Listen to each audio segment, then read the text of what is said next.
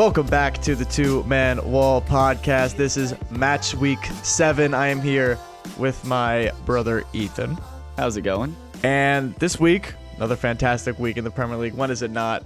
Um, I mean, overshadowed a bit by some refereeing decisions, but some great football nonetheless. Some refereeing decisions that will probably be talked about too much and not enough at the same time on this podcast in the next uh, forty-five minutes or so. um, but City take a loss, Tottenham win it at the death, and perhaps the most shocking event of all, the ball comes off Mykhailo Mudryk's foot and it goes in the back of the net. And look, good for him. That's all I'm going to say. We'll get there eventually. Who would have thought Kai Havertz scoring wouldn't be the biggest scoring headline? Arsenal heads, Arsenal fans had a solid, I would say, thirty-six hours to mock Mudryk before Mudryk scored. And it was a yeah. good thirty-six hours, I'm not going to lie. As a as an avid Twitter user and Arsenal fan, it was a pretty rock-solid thirty-six hours.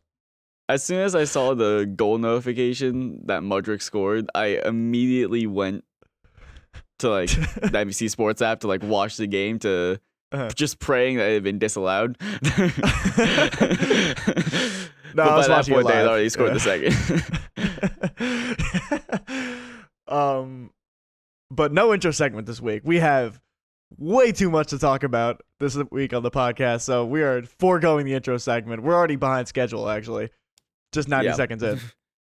Um, but we're hopping right into the matches this week. Match Week seven content is a go, starting off with Aston Villa six, Brighton one. This was an absolute bloodbath at Villa Park. It started off in the fourteenth minute with Ollie Watkins, then again Ollie Watkins in the twenty-first.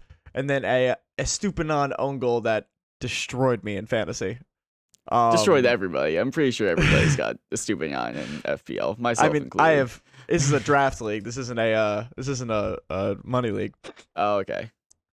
But Ansu Fati gets a what would be serious consolation in the fiftieth, and then Ollie Watkins completes his hat trick in the sixty-fifth. Jacob Ramsey adds the fifth and eighty-fifth. And then Douglas Luiz gets the sixth in the ninetieth plus seven. It finishes six one to Aston Villa. Just thirty-eight percent possession for the Villains on the day. Matted six goals on nine shots on target. Uh, this is quite the humbling for Brighton and Hove Albion. Yeah, I mean, I don't think anybody could have seen a scoreline like this coming. However, Aston Villa's home record against Brighton has been pretty good in recent years. And if we're looking at just recent home form from Aston Villa, this is now ten consecutive home wins in the Premier League for Villa. An insanely impressive record. So I think I I think I predicted Villa to win this, certainly not by the scoreline, but not surprised that Villa have put in another very impressive showing here at home. And yeah, just absolutely humbled Brighton. I mean, Evan Ferguson, you know, their star boy, going to go to Chelsea for one hundred fifty mil next summer. He got yanked at halftime. Um, wow. And that's when they were three nil down. They yanked off their their striker. Um, so clearly, De Zerbi was just ripping up the notebook there. But yeah, um, Unai Emery had this Brighton team just absolutely on their heels all game. Um, this Diaby-Watkins partnership is just something to behold. Yeah. Uh, Watkins is cooking this year. I mean, he yeah. is really finding his form. Uh, how many goals is that in the league? Like six? Uh, did, well, did he, he, he got, he had a, in the league, he's had a slow start. Like, he scored oh, so his first four, league right, goal last week. He had his first league goal last week, yeah. But he's been good in um in Conference League. I think that's where he had his other hat trick mm-hmm. this year, because I know he scored the second. But Diaby has had fantastic starts this season as well. He has sure, himself yeah. three or four goals, couple of assists. I mean, yeah, when you're comparing right now, you're comparing Watkins. If you're comparing Watkins and Diaby to duos like Rashford and Højlund, or um, you know, other other duos that in theory they're competing with. I mean, they're blowing them out of the water right now. Yeah, um, yeah. no one can I, contend with them.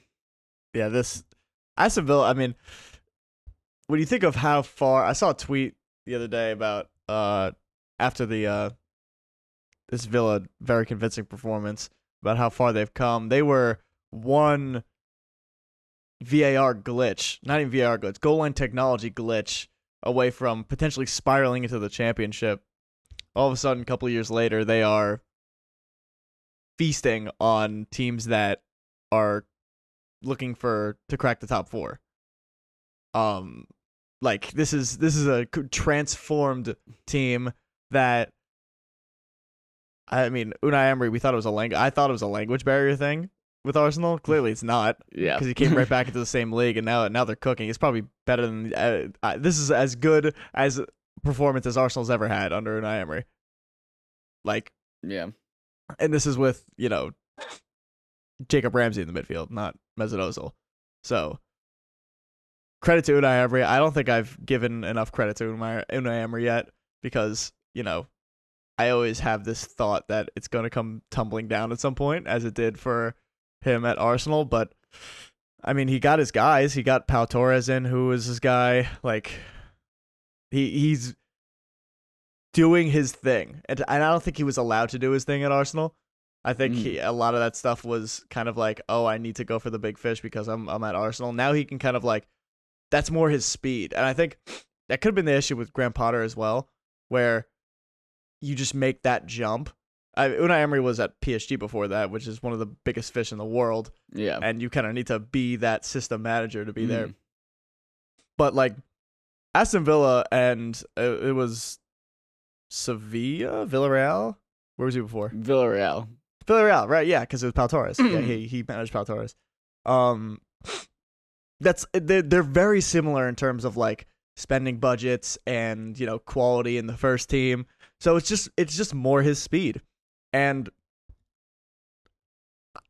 it's working. It's it's it, yeah. it's a it's a I'm not gonna say trait, but like it's an underrated kind of part of the decision making when it comes to picking a manager. Like, have they managed a squad of this quality before, higher or lower? I mean, because look at Potter. yeah, yeah, exactly. I'm I'm saying like for Potter, and if you took Zidane and had him come manage like Fulham, I don't think it would work because Zidane's used to managing the, you know, egos of the world versus. If he goes to Fulham, now he's got to be, you know, developing these academy guys to play left back and fucking ant- deal with Anthony Robinson. And, like, he would never be able to deal with Anthony Robinson. He, c- he could never get the best out of Anthony. Zidane could never get the best out of Anthony Robinson. Marco Silva can. Zidane cannot. That's one thing Zidane cannot do.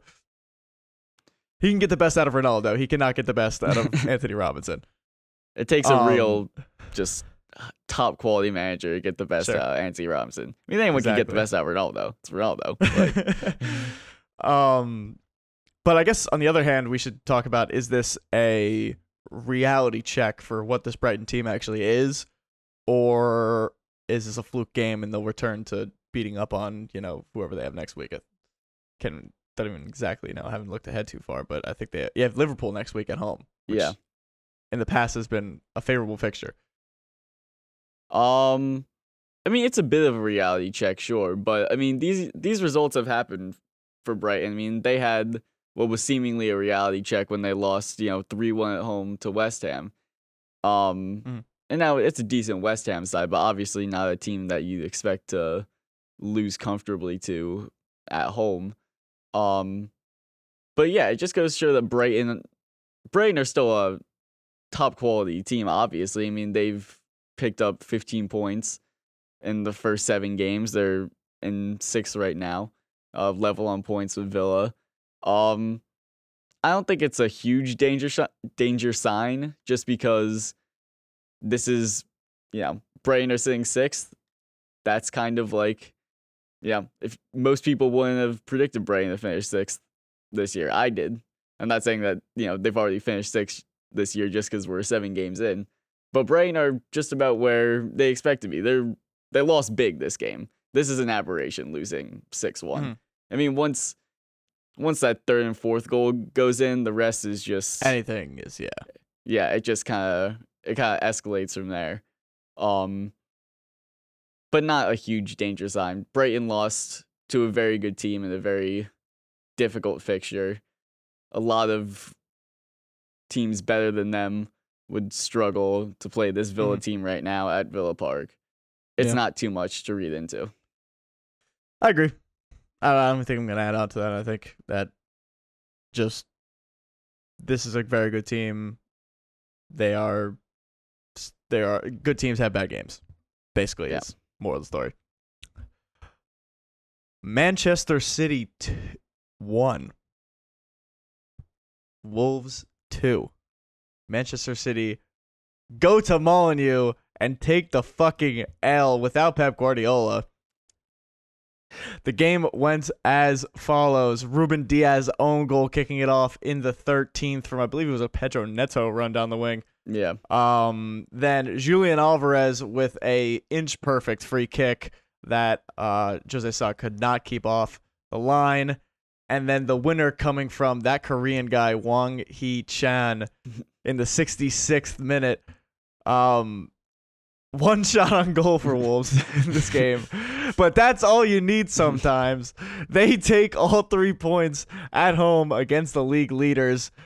And Manchester City, no golden Premier League trophy for them this year. They take their first loss of the season and are now just one point ahead of Tottenham for the first place in the Premier League. Yeah, I mean, what two one win with one shot on target. I mean, that is as smash and grab as it gets. Um, just a a Pep disaster class without him even setting foot on the sideline. First seven games in, and he's already gotten himself yellow accumulation. From as a manager, like, and, they, and it's not. Yeah, it, well, it's it's not five yellows; it's three yellows for a manager to get oh, like okay. yellow card accumulation. But still, like, City have been perfect. They before this game, they won every, they won every game. Like, what is what is Pep yapping about on the sideline? In this perfect start, that he's gotten himself three yellows in the first six games. So that was error number one, and then the second error, which he's made before with Heung-min Son, is underestimating a Korean. Um, I don't know if you remember him calling uh, Spurs the Harry Kane team before um, oh. before Son I think it's knocked just, City uh, out of the this, quarterfinals. This might be just a case of xenophobia. I, yeah. I don't know. It's not a coincidence anymore. And then, of course, Pep calling Hwang Hee-chan, the Korean guy, only for the Korean guy to give Man City their first loss in the league this season. Um, it's just, it's this is cinema. This is this is what we love to see. Um, so Hwang Hee-chan deserves tremendous credit. He's had great starts to the season. Very, I mean, Secretly. I'm sure. Yeah, I mean this this goal, I'm sure, has, you know, put his name on everyone's radars. But I mean, what he is like five goals this season, I think four or five goals this season already for a Wolves team that usually can't fucking buy a goal, but yeah, he's four goals in the league. But right now they can, thanks to Hwang Hee-chan, and almost more so thanks to Pedro Neto, who has been absolutely cooking this season. Mm. Pedro Neto has four assists, and that doesn't even count, you know, the fact that he was solely responsible for that Ruben Diaz own goal. Um, Pedro Neto has been just absolutely phenomenal to start off the season when Wolves really need them, because like I said last season, this is a Wolves team that can just just can't put the ball in the net, really. Just very much a lack of creativity, but Pedro Neto has provided that spark this season. Yeah, Wolves, I mean, this is a team that I have going down in, in eighteenth, so I I didn't expect too much out of them. However, this was a relatively inspired performance. Again, this is not one of those games where, you know, they came out and just like put in a legacy performance. They kind of just fell into three points in this one. I mean, not to take anything away from Wolves, but like they did have one shot on target. Like they weren't exactly peppering Ederson's yeah. net. um, and then they did need City to kind of be a step off their game. I think the difference between this week and the West Ham game last week, where James Ward-Prowse put them up one nothing, is Man City just got the ball over the line a couple times. I mean, those goals were not pretty. Um, I think uh, Diop or Aguilar just like missed a header and it fell to Bernardo Silva, and that's how they got their winner. Like, I think the difference between the game last week and the game this week is just simply, um, I don't even know what you would call it, like ball luck. But yeah. uh, you know, th- over that's what's great about a thirty-eight game season is, you know, on the average, everyone gets the same amount of ball luck. You know, you might feel like you're slided, but everyone's getting slided. Everyone's getting the bounces. So it's going to work some weeks. It's not going to work other weeks. The good teams find a way to make their own ball luck. Certainly, Man City have gotten have earned their fair share of ball luck, but on the day, it just wasn't. Um, but for Wolves, this could be a crazy big three points come match week thirty-eight, because in all likelihood, they will be fighting for their lives down there. Um, besides this win, they have not put in too many pretty performances this year. And as of now, they are sitting fifteenth. I mean, yeah, fifteenth, four points off relegation, which at this point in the season is not a bad place to be. No, not um, bad at all. And certainly with teams down here like Luton, Sheffield, and Burnley, that Everton also, that just look really hard. Um, I said they would go down in eighteenth. I might be changing my tune a little bit, not necessarily because of how Wolves have played, but there are some teams down here that yeah. really look poopy. Um, you gotta out shit so, some of these. some of these really shitty teams, and that's yeah. not an easy task. I mean, yeah, you'll get Wolves will get Luton Town at home, they'll get Sheffield at home, Burnley at like, home. Wol- like, like Wolves tried to lose to Everton, and they couldn't. They went in there and tried to lose to Everton, and they came away with three points. So this is not an easy task. They're tanking for Caleb Williams. Who isn't? Just can't do it. Who isn't? Giants should be after tonight. Um, I think we should talk about Uh, City for a second. We have talked about Wolves for a minute, yeah. but City, um, actually, I think, I think this week kind of exemplifies something for City that no one has really ever thought about talking about, which is that City may have a bit of a depth problem, which is almost unfathomable. The D word. But, but Stones, Bernardo Silva, De Bruyne were all out through injury, and Rodri was missing through suspension in this game. Mm. Um, and it certainly showed uh, that they were missing some key players. And Man City actually have the smallest squad in the league with only twenty senior players, um, which, again, is something that nobody's really talking about, because we just assume that you know, I was City's got the it. best. City's got the best depth in the league, right? But now missing some key guys, just dropped a stinker uh, away at Wolves. Does City have a bit of a depth issue here? Obviously, they're in a bit of an injury crisis. I mean, yeah. for God's sake, you know, they put Calvin Phillips on the field. I know Pep wasn't on the sideline. I'm sure he didn't authorize that. Mm. but, but I mean, they, they put Calvin it, Phillips please. on the field. This is a last resort. Yeah, uh, I mean, that's over the last couple of years they've lost some depth. Jesus, Zinchenko, just lost Palmer, Mahrez, like Gundogan, Gundogan, Fernandinho retires. Like these are these are depth pieces. Like they they add up, and I know they're they keep adding on every um every window with you know the Guardiolas and the uh, Julian Alvarez's, but like. These are these are depth pieces that you are going to miss at some point, especially in these injury crisis moments. Now, you know, Arsenal's depth isn't looking too fantastic either. They're they're missing a handful of players. I think this is more injury crisis than depth crisis because we know how much quality City has, and they can always reach into their academy and pull out a, a Rico Lewis if they need to. Um, but I. I would more be worried about the health of the ankles and the knees than the state of the depth if I'm a if I'm a City fan. But we move swiftly along to a game that deserves talking about because not just the two teams, but the the the, the crew that oversaw the two teams on the day.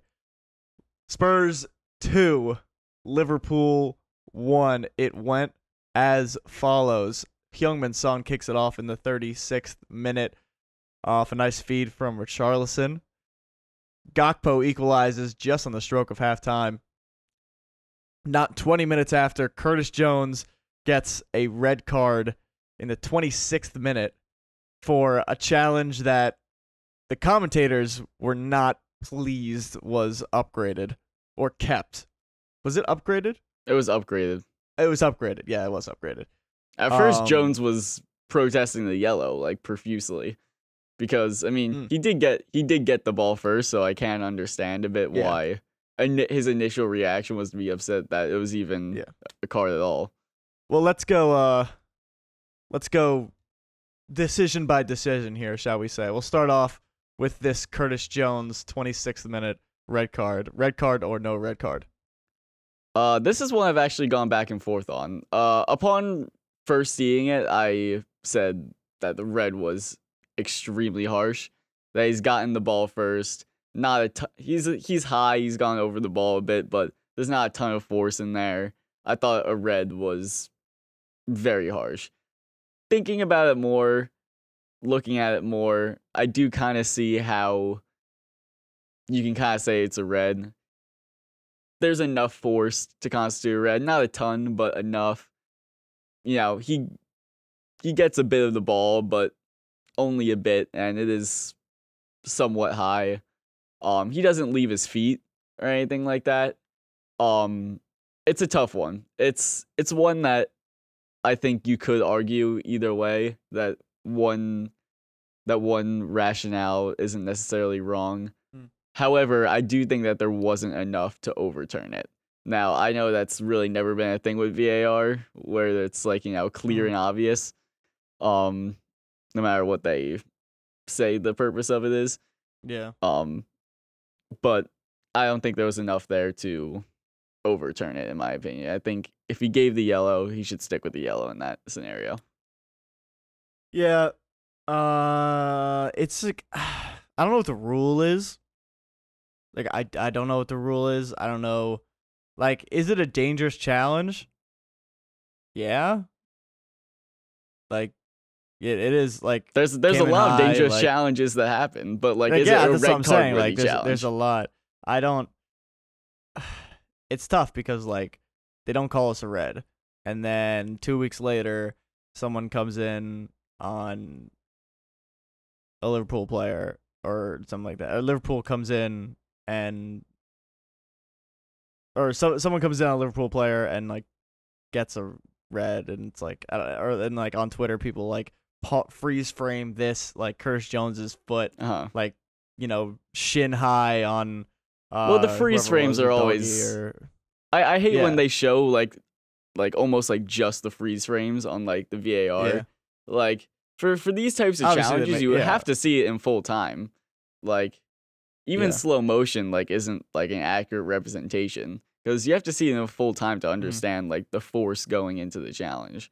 I'm going to say it's a red card because I think that's the way the rule was written with those with those challenges. If your boot makes contact, regardless of how it does, that high up. I think the rule was written to protect the players in the interest of keeping our best players on the field.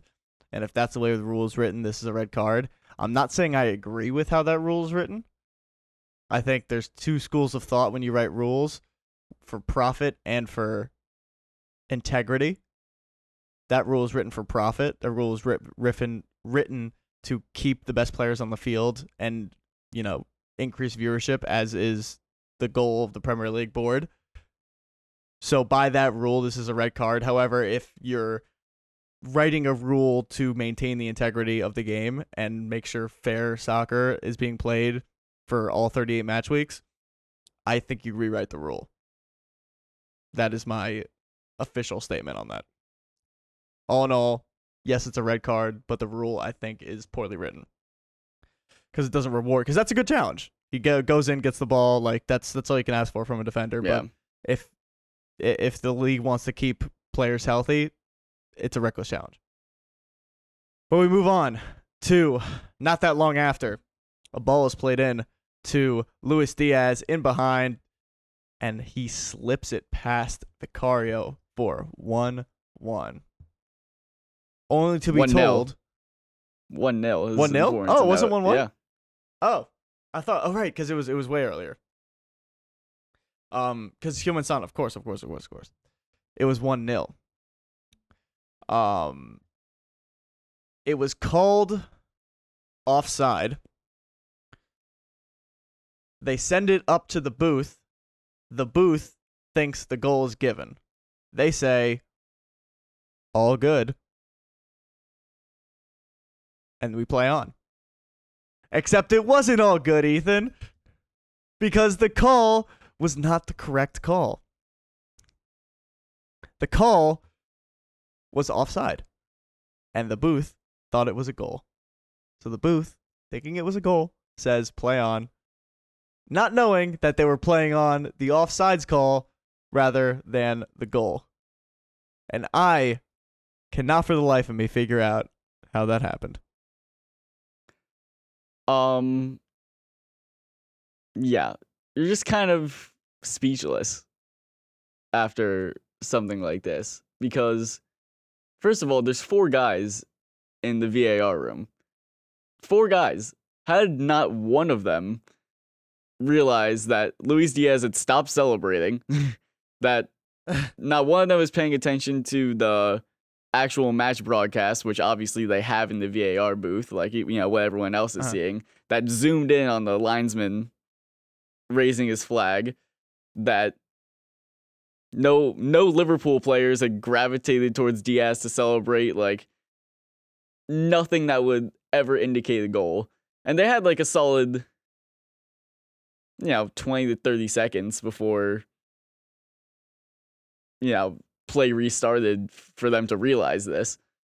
Um, it's just absolutely inexcusable.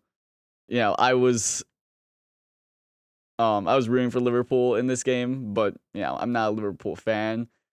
Um, but I think any Premier League fan, even Tottenham fans, I'm sure Tottenham, I can't expect Tottenham fans to be that upset, you know, in the scope of the game, but in the grand scheme of things, I think every single Premier League fan should be absolutely incensed that this is going on in our game, because it's it's just inexcusable. It the thing is, this doesn't happen anywhere is. else. Like, like what the f- like? How is it possible that this only happens in one league? Every league in the world uses V A R. Like every M L S M L S uses V A R. Fucking Liga M X uses V A R. They all use fucking V A R. Yet the only people that are not competent enough to check whether the actual on-field linesman has his flag up are the ones in the league that's the biggest and most popular, bar none. Like, and I, I this doesn't make sense to talk about for that long, because obviously they're wrong. There's nothing to re- really even dissect, but, like, that this is, like, so head-scratch. Like, I've been following sports, just sports in general, for since I was, like, realistically six or seven years old. I'm now twenty-one years old. That's fourteen years of sports. Like, I've never seen this kind, and it was the same thing last year with the Arsenal Brentford game. Didn't they, like, forget to draw the line? How the they fuck do you forget to person. draw the line?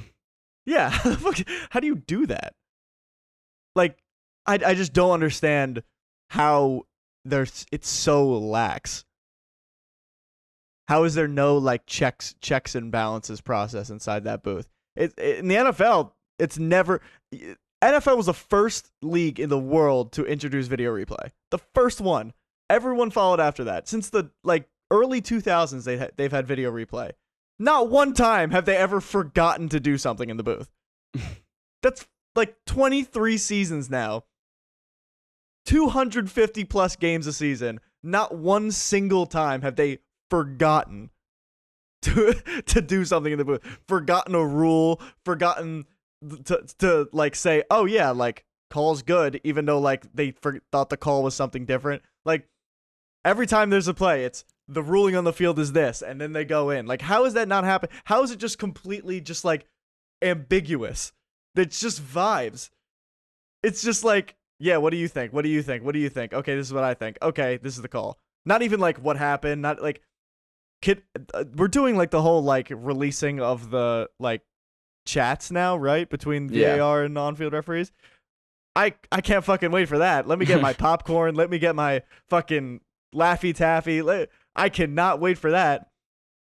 Well, the I, thing like, is, what, there what the there was no chat. Clearly, there was no chat because there was because I've heard I've heard these before. You know, they they've released these, like you said. And the on-field referee, yeah. he says, "Okay, I've got blank. I've got handball in the box. I've got uh. offside. I've got mm. straight red card. I've got this on the field."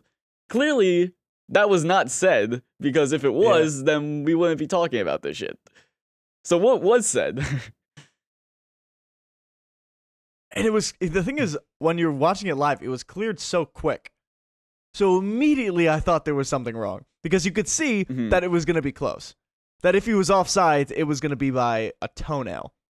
Uh-huh. And the fact that it was like, check cleared, after like, Diaz didn't even that get back to the position by the time that shit was cleared. Yeah. Yeah.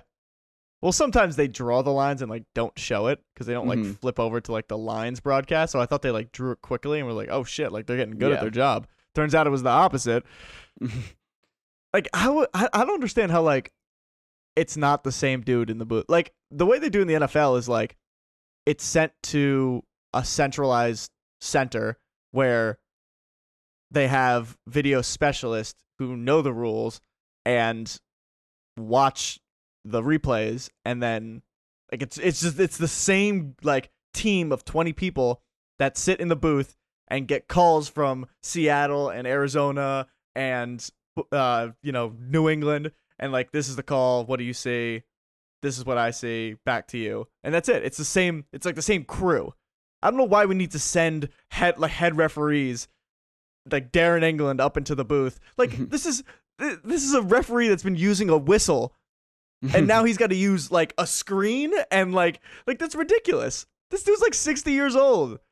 Maybe that's the issue.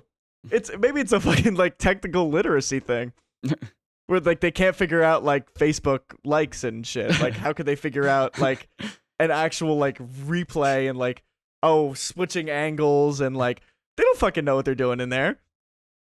They didn't know how to change the H D M I on the uh, on the V A R screens, but my, so they just weren't watching. My, my grandparents don't know what the button on the side of their iPhone does. There's no fucking way that they know what, what, what they're doing in the booth. That's all I'm saying. Oh. I think we should give them a tutorial or something. And just if we cut one. to the V A R booth, and it's just like a YouTube tutorial of like how to rewind video. Oh my god. It's just what makes this the worst call in the history of V A R's short and terrible lifespan, the Premier League, is that this is the one thing that they can't, like, get wrong. It's the one thing that they can always get right. There will always be subjective V A R decisions for penalties and red cards and shit like this, like, that stuff is always going to be debated, and there's really not much you can do about that. But the one thing that V A R can control, the one thing that V A R can do for the greater good of the game is correctly make offside calls. And if they can't do that, which they've shown that not this is this is just the tip of the iceberg because this is the most blatant one. But like you mentioned, the Arsenal-Brentford game last year where they drew the lines to the wrong person. Um, if they can't get these calls right, then what what the hell do we have V A R for? Just so we can mull over subjective decisions and debate about them more afterwards? Yeah. Like, it's... This, this is where, like, you genuinely question if V A R has any good in the Premier League whatsoever. Because before, this the was the is- one thing that it benefited yeah. from. But now, now, does it? Yeah, it I, like that's the thing. Like, V A R should be abolished in the Premier League. Like, that's it. That's all. Like, until we figure this shit out, like, you can get rid of it. It's not a problem anywhere else. It's not. It wasn't a problem in the World Cup. It's not, it's not a problem in the Champions League. It's fine. It's not a problem anywhere else except in the Premier League. For some reason, we can't figure this shit out. Like, if V A R is good for the game, English V A R is horrible for everybody. everybody involved loses when V A R gets involved. Just in England. I don't think, like, in English, like, championship, I think they're okay. Like, I think it's just the fucking Premier League. They just can't figure this shit out. And it's, like, if I wasn't so emotionally invested in the integrity of the sport, hilarious. Like, mm. it is very funny how, like, there are baristas that are one hundred percent effective at their job, yet the people in this booth are, like, sixty percent effective on, like, a ten times easier job. You just have to look and see if the guy's offsides, and you've done that a billion times in your life, and you can't fucking figure that out. I don't, it's... And I'm not even... This I'm not even, like, emotionally invested in this game. And this, and I'm still fucking furious about it, let alone, you know, a working-class Liverpool fan just going off on Liverpool Fan T V outside of Anfield. They probably don't even know. The people the yeah. people in the stadium probably had no idea. Anyways, we're still in the middle of this coverage. We move yeah. on. We should probably Cody talk Gakpo. About, like, the sport of soccer being played in this game. Um, yeah, probably a little bit. Uh, Cody Gakpo gets the equalizer in the forty-fifth plus four right on the stroke of halftime. Uh, just twenty-five minutes. Yes, correct. twenty-five minutes, twenty-four minutes into the second half. Diogo Jota, a second half substitute, might I add, gets a swift two yellow cards. Ethan, any complaints about these? Um, yeah, this first yellow just was non-existent. Um, I yeah. believe it's Udogi who he quotation marks clips. Um, but I just don't see any contact whatsoever. Not really a V A R issue, just some more poor officiating that's, you know, contributed to the ultimate outcome of this game in the end. But honestly, after after all we've talked about, like, it doesn't really matter. Oh, second one's probably second one's harsh just because, like, it's pretty much just Jota's, like, second foul. So, yeah. like, for that not to be an accumulation second yellow card's a bit harsh. But again, it's subjective. I wouldn't necessarily say a bit harsh for a second yellow. Wouldn't necessarily say it isn't. Um, mm. But overall, very hard done by, you know, to be sent off without question. Should never, you know, have been sent off. Yeah. Um, but Liverpool hang in there for as long as they possibly can. And with just about the last kick of the game, uh, Matip sends one flying past Alisson to the back of his net to send Tottenham Hotspur Stadium into an absolute frenzy. two one is your final at the Tottenham Hotspur Stadium. Obviously, this game was all Tottenham on the stat sheet because they were up one man for sixty minutes and two men for another thirty. So, I mean... I, what what is even the deserved result in this game? Like, Liverpool, li- like were Liverpool deserving of a point? Like, maybe were deserving of three because they got really fricked by the refs. Like, were Tottenham Tottenham were still good before the red cards. Like, and they possessed well and they generated chances. Like, I I can't make head or tail of what t- what this outlook is bef- uh, of these teams as we go forward. Yeah, it is. I just have to say what a shame it was that the refereeing decisions took over this game, because I tell you, this first, like, twenty minutes before the Curtis Jones red card, it looked like we were going to have just a phenomenal game on our hands. It was just right from the start, very end-to-end, very energetic, just as it hoped to be on paper. Like, you know, I was twenty minutes into this game, you know, middle of the day Saturday, like, I was on the edge of my seat. Like, it was such mm. a good start to this game. And even when the the Curtis Jones red card happened, it was still pretty end to end. Until until Liverpool went down to nine men, Liverpool were still hanging in there, still creating chances off the counter. I mean, Luis Diaz scored a good and legitimate goal when Liverpool were down a man. Um, you know, there's nothing there's nothing else to say about that. Um, so it's it really is a shame that the refereeing decisions have overshadowed this game. And I mean, Spurs score the you know, last second winner in this just topsy-turvy game, and literally nobody could give a shit about it, really. Besides Spurs fans, of course, but literally nobody else is like talking about what a dramatic finish it was, because it's just been overshadowed by a decision that has just crippled the integrity of, you know, the game. Yeah, it's bad. It's bad. It's it's tough to even I, it's tough to to look at a like play anymore and be like, okay, phew, he's onside. Like, oh, like Saka scores. Great. Could be offside. Holding my celebration. See the replay. All right, looks like he's onside. We're good. You can't even say that anymore. Because fucking what? You don't know what the, the idiots up in the booth are going to say. Yeah. You don't know what where they're going to draw the line. It's a fucking crapshoot. Like, it's, it's, it's really, really going to be interesting how I react to goals from here on in. Mm-hmm. Because I don't know.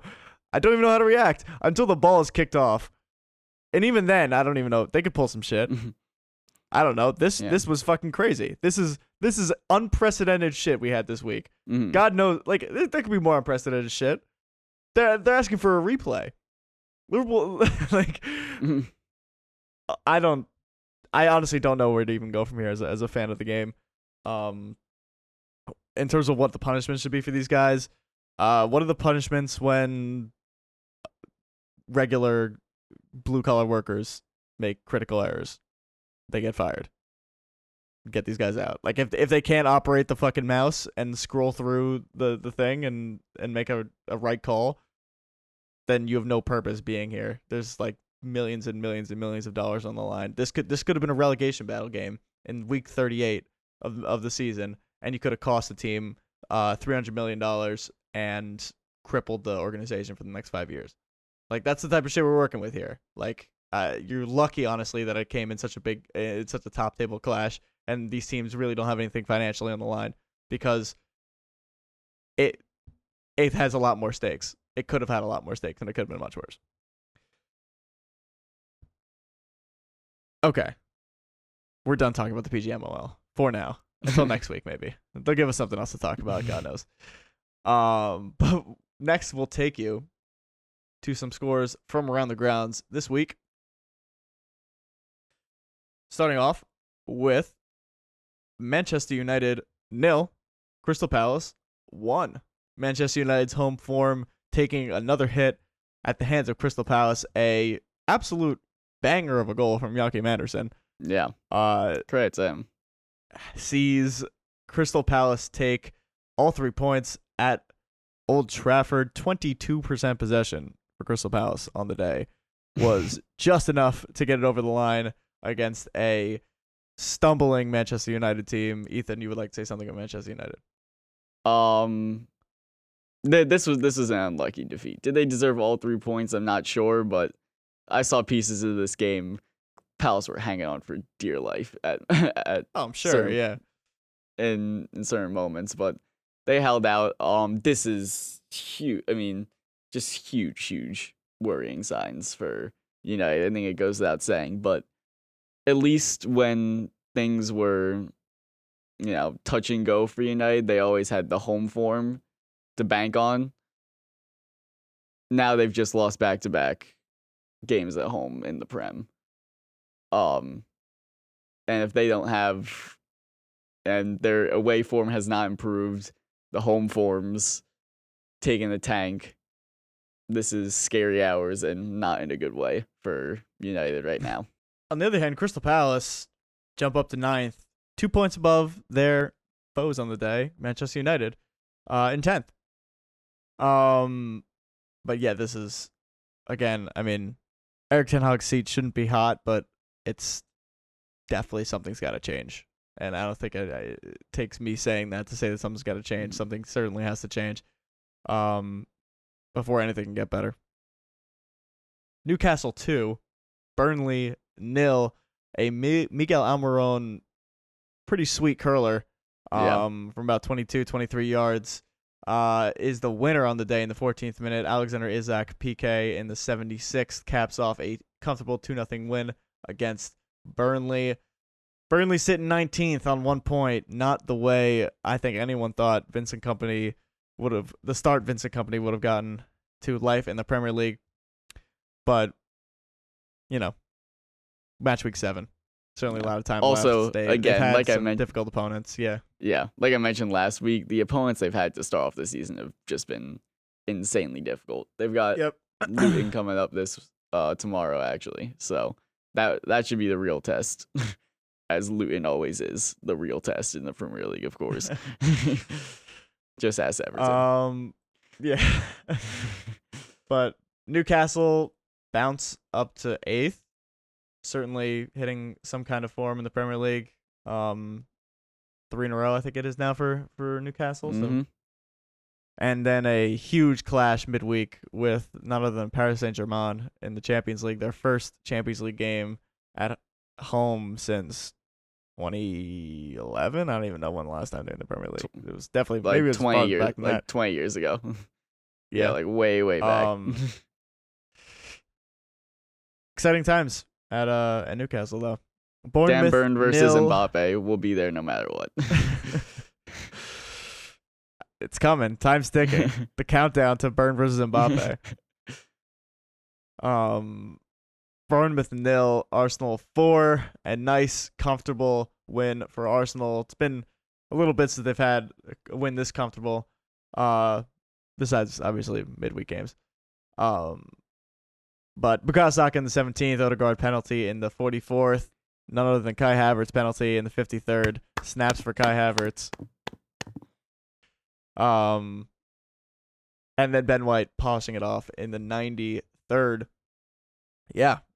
Kai Havertz off the board. We did this for Pepe. You know how he turned out. So, is there anything more disrespectful than the team you're playing yeah, against like giving Kai game. Havertz a, p- a pity penalty? Yeah. I mean, like, I know he's like smiling and all, but deep down he's like, God fucking damn. Yeah. Like, I really am that guy. That's not how you want to break the slump. Like, I mean, you got to break it somehow. I'm sure it's it. it It it might actually work backwards for confidence because it's almost like they're making fun of you because that's the only way they can actually get you to score a goal. But, you know, it does say one next to Kai Havertz's name in the stat sheet when it comes to goals. So better mm-hmm. than zero. But Arsenal benefiting from that City loss, now within one point of league leaders Manchester City, tied with Tottenham on points and goal difference. Uh, sitting one point above Liverpool in fourth. West Ham two, Sheffield United nil. Comfortable wins becoming a little bit of a staple for West Ham this season. They take all three mm. at home. Jared Bowen in the twenty-fourth, Thomas Suchek in the thirty-seventh. Not much of a fight here from Sheffield United, just two shots on net. But West Ham United, a team that was battling relegation for the heavy part of last season, now sitting in seventh with a couple of really nice results to their name. You know, nice performance last week at home against, uh, it was last week uh, uh, against City, right? If I'm not mistaken. Yeah. Yeah. Ah, time is a blur nowadays. Um, but yeah, this is fucking West Ham, man. They've really turned it around, and at the hands of David Moyes, nonetheless. Um, I mean, can't really praise him enough nowadays. Yeah, I mean, Jared Bowen, five goals in the league already. I mean, Bowen's on fire. Andy shagging Danny Dyer. Which, by the way, I do. I, I want to say something real quick. This had to be the, one of the most confusing experiences of my life when I first heard this chant, because I don't know if you know, but so he's dating Danny Dyer, which is mm-hmm. obviously a female, but Danny yeah. Dyer's father. I, I think I, I don't understand, like, I don't know who British celebrities are, but I'm pretty sure the father, named Danny Dyer, is also a celebrity. But the father and the daughter are both named Danny Dyer. But they say he's shagging Danny Dyer. Don't look at me. I don't know. I don't. Know. I don't know shit about this. When, like, when I first yeah. heard, when I first heard this after the um, after the uh Conference League final, I'm like, oh, who the hell's Danny Dyer? And I see it's like this like dude like. fifty year old like British celebrity. I'm like, something ain't right here. I don't know. But anyway, you know, not the same thing wrong with don't that. Don't let that don't let that distract you from Bowen's great starts of the season. Everton won, Luton Town nil. The Battle of Mid results in a three-point collection from Luton Town. Their first in the history of the Premier League. They go into Goodison and get all three. Dominic Calvert-Lewin's forty-fifth minute, forty-first minute goal was not enough to take any points, really. This is this is just a brutal game of football. But two shots on target, sometimes that's all you need for Luton Town. They take all three. Uh, Wolves three only needed that one. May, yeah, uh, three points that may prove to be absolutely vital come the end of the season. That actually pops them out of relegation for just for now, right above Bournemouth in eighteenth on three. But yeah, in all likelihood, this will be more of a consolation win, as Luton Town are more than likely to be going down at this point, but if they were to survive, it's got to start somewhere, and Everton away on the sheet is definitely a nice place to start. Nottingham Forest won, Brentford won. A nice resilient performance from Nottingham Forest at home. Norgard gets the opener in the fifty-eighth after the Nakate uh, fifty-six minute red card. Decent amount of red cards this week. Um... And then Nicolas Dominguez in the sixty-fifth, down a man, gets the equalizer at home. It finishes one one. Brentford slipping off of their impressive form to start the season. Uh, and Bomo and Risa got off to very hot starts. They've since cooled down a little bit. Um, they now sit fourteenth after being top seven for a decent amount of time. Um, but Nottingham Forest sitting in twelfth. On eight, just above them. Nottingham Forest team that is putting in some decent performances, not even threatening that relegation pack right now. Obviously, that has plenty of time to change, but for now, both teams, for the most part, probably looking at mid-table. Yeah. And finally, Fulham nil, Chelsea two, a real-life football win for Chelsea Football Club just happened before our eyes. Not only that, but Mykhailo Mudryk gets the winner in the eighteenth minute. Armando Broja, nice to see him come back off the brutal injury that he had uh, and getting a goal. Mixing and matching lineups yet again from uh, Pochettino, but this time it works. I mean, the staples are there. Fernandez, Caicedo, Gallagher played pretty well. Colwill, Thiago Silva, uh, Cucurella playing right back is definitely one of the decisions of all time. um and but it worked. What can I say? It worked. They I think this is a four four three. A four three three, that is. Um mm. a formation that I haven't seen Chelsea playing quite a bit. Uh but hey, got to start somewhere. I, if if one thing doesn't work, they have so many. That's the thing. They have so many options. It's like it's like Subway, you know? Subway's got like sixteen point three billion combinations. Like, that's essentially the Chelsea team we're looking at here. And one of them's got to work. And who knows? two nothing away at Fulham. This is this is a Fulham team. It's not bad. Paulina's in there. Uh, you know, William. I don't fucking know. They're they're decent. Anthony Robinson, obviously. Um, but, yeah, to go away on the road, get a three points for a Chelsea team that's fucking reeling right now, like... Hell yeah. Like, it's got to, it has to start somewhere. And why not start this weekend away at Craven Cottage? And yeah. That just about rounds it out for the Premier League match week eight. Let's roll straight into some match match week seven, I should say. Let's roll straight into some match week eight coverage right now. We got one prediction this week, and it's a big one. Arsenal hosting Manchester City at the Emirates. Ethan, what do you got? I promised that I would not predict Arsenal to avoid defeat against City until I saw it with my own eyes. Um, I don't know if we're counting the Community Shield here. Um, I'm not, because I need to see a Prem win. We've beaten City in cup competitions, but um, I don't. I didn't have any facial hair the last time uh, Arsenal beat City in the league, or at the very least avoid defeat. Um, not even facial hair. I don't think I had any pit hair either. It was a while back. um, no pubic, but all prepubescent signs. Yeah.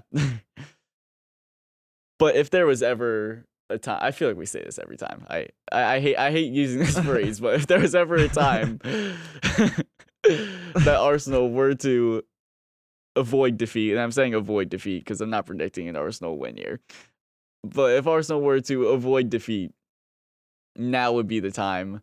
A very depleted Man City squad. Arsenal with most of their squad healthy. I hopefully. Um, I know Saka is a knock, but Saka always starts. Um, mm-hmm. Rice is healthy um, after a bit of a scare. Arsenal have the core that they need. They're missing Martinelli. Trossard may not be back in time, but they have the core guys. They've got Rice, they've got Zinchenko, Saliba, Gabriel, Saka, Odegaard. These are the guys they just can't live without, and they have them. At home, Emirates bound to be rocking. I think I I genuinely believe, and this is not like just like hope or optimism, I genuinely feel like this game is going to be a draw, and a very exciting one at that. Arsenal three, Manchester City three. Jesus fuck. Yeah, that might put me in the hospital. I'm not gonna lie. That game, if that game were to go through as you predicted it, that might be an E R trip. Uh, I am not predicting that. Uh, I will. This is a this is coming from a human that said Arsenal were going to win the league. Um, until Arsenal put in a performance that isn't the worst performance of the year against City, uh, I will always predict them to have the worst performance of the year against City. So we're going to lose this game two nothing. Uh, and they don't even need to have any. They could bench Haaland. They could bench everyone. It's just the fact that they are wearing blue jerseys with Man City on them that I think we're just. It's one of those mental things. And I know you don't believe in that, but I believe in these self-fulfilling prophecies. It's not a superstitious thing. It's just young guys going up against a team that they've never actually beaten in their professional career in like a meaningful game. It's just a very difficult thing to overcome for some people. And until they actually do it, until they get that monkey off their back, they are not going to do it. And they've that that's pretty much it. Um, am I being overly pessimistic? Probably. I, Arsenal coming off a couple wins, Man City playing the pretty poor football at the moment by Man City by Man City standards. There's no reason for me to be as pessimistic as I am right now, but until I see Arsenal go out there and actually control a football match against Manchester City, I will always believe that they will go out there and absolutely poop their pants as they have in the last God knows how many games against Manchester City. So they're going to lose two nothing, maybe three nothing, maybe four nothing. Uh, and that is my ultra-pessimistic outlook on my favorite soccer team. We move on to our final segment of the podcast. And as you, let's be honest, definitely have heard, unless you are completely detached from society and living in an way out there Amazon tribe that has not touched civilization in thousands of years, you know that Taylor Swift has been courting, if you will, well-known tight end for the Kansas City Chiefs, Travis Kelce. And with that, I'll pass it on to Ethan for our final segment of today's podcast. Yeah, so like Brian said, if you've watched more than zero point eight seconds of an N F L broadcast, you've seen Taylor Swift in the crowd at some point. Um, and with the idea of celebrity fans in mind, now that Taylor Swift has been to the last two Chiefs games, we're going to test Braden's obscure knowledge slash intuition to see if he can match the celebrity with the Premier League club that they support. So I imagine that you have almost no background knowledge of what random celebrities support which E P L clubs. I'm sure you know maybe like one or two, but uh I know LeBron supports Liverpool because I'm yeah. LeBron sexual. So LeBron is not in here because I feel okay, like good. That's pretty common knowledge. So sure. Um, I think there's maybe like one, maybe two that you might know in here. Um, but the right. rest, I think, makes for a good quiz. We're just gonna have to, we're gonna have to see what your uh, rationale is for your picks. So I'll list these out slowly, just so you can either like type them out or just keep a mental note.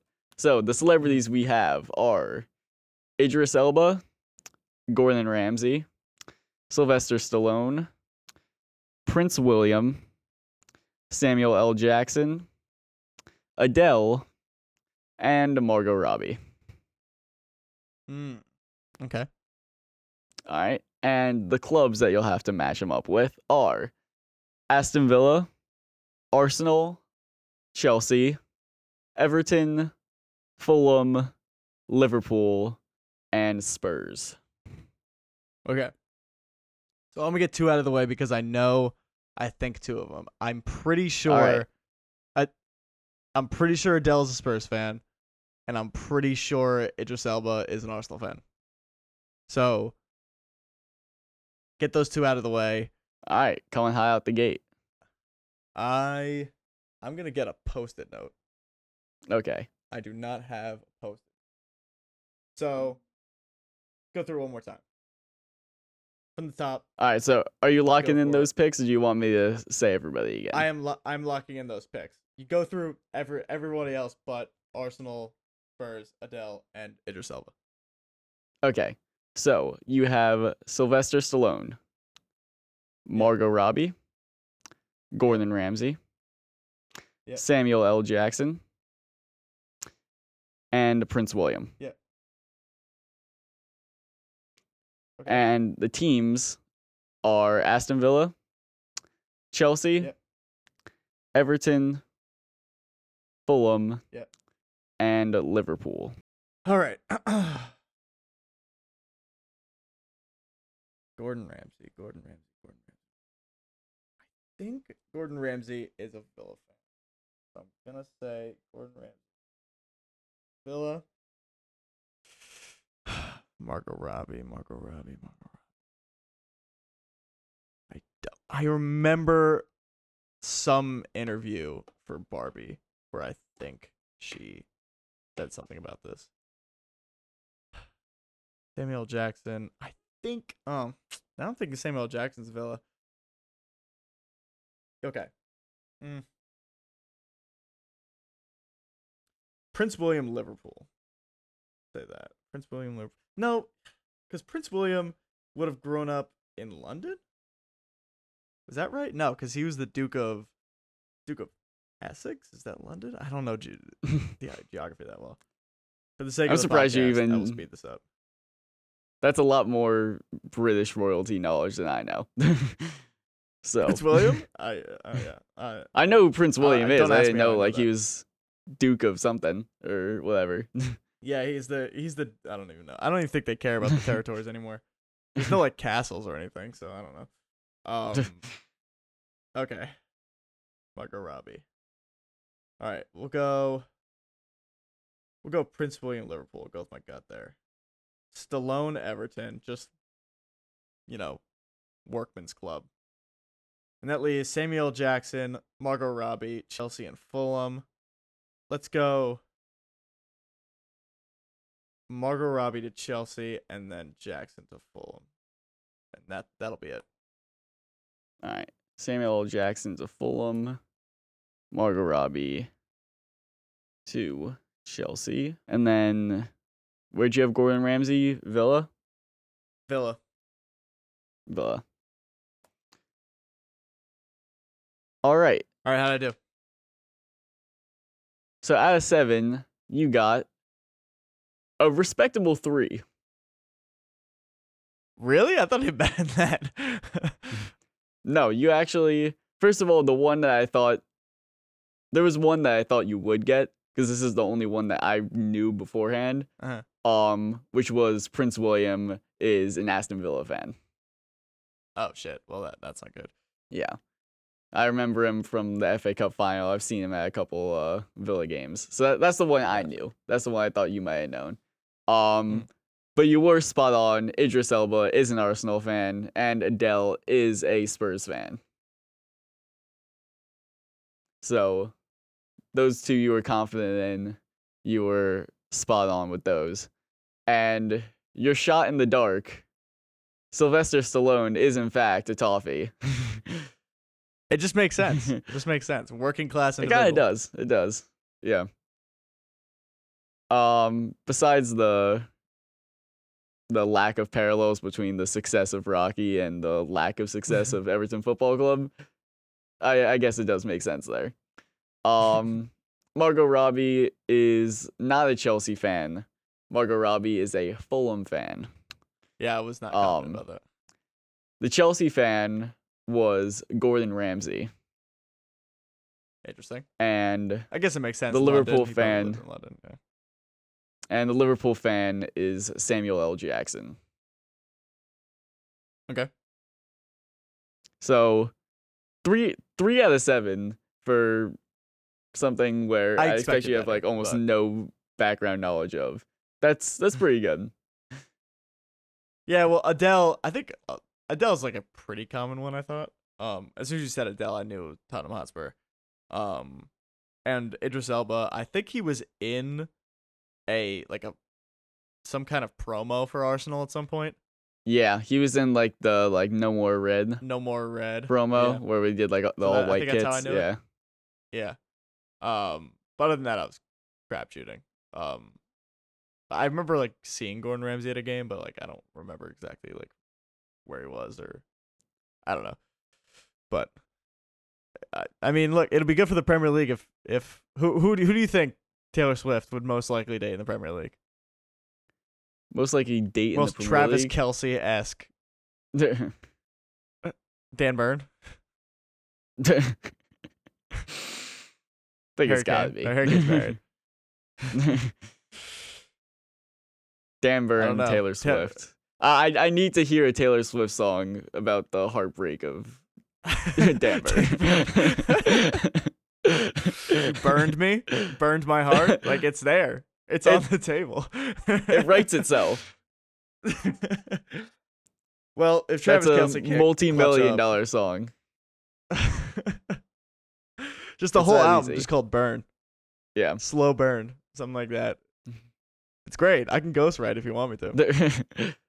um, but with that, your move, Taylor what, Swift. Enough about the enough about Taylor Swift because honestly, I'm sure uh, people listening to media are sick about it. They're yeah. just sick of hearing about it. Mm-hmm. Um, so with that, we will sign off for this week. Match week eight coming up. Ooh, a big one. I'll say that. A big one. If you're an Arsenal fan like myself and my brother, it's these are the games, you know. And then hopefully we're we're in it at halftime. That's all I'm asking for at this point, because last time Arsenal played Chelsea, uh, Arsenal played City. It's getting late. Sorry, last time Arsenal played City, uh, I was just ranting to my friend at a local Copenhagen bar for the entire second half about why we just can't beat this team. Anything but that Arsenal, and I'm happy. And with that, we'll sign off for this week. Adios. See ya.